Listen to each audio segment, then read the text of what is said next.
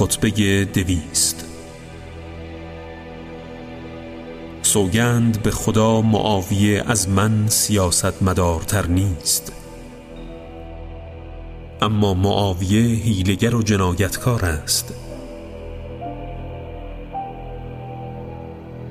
اگر نیرنگ ناپسند نبود من زیرکترین افراد بودم.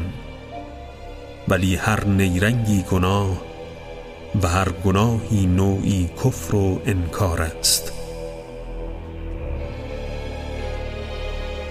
روز رستاخیز در دست هر هیلگری پرچمی است که با آن شناخته می شود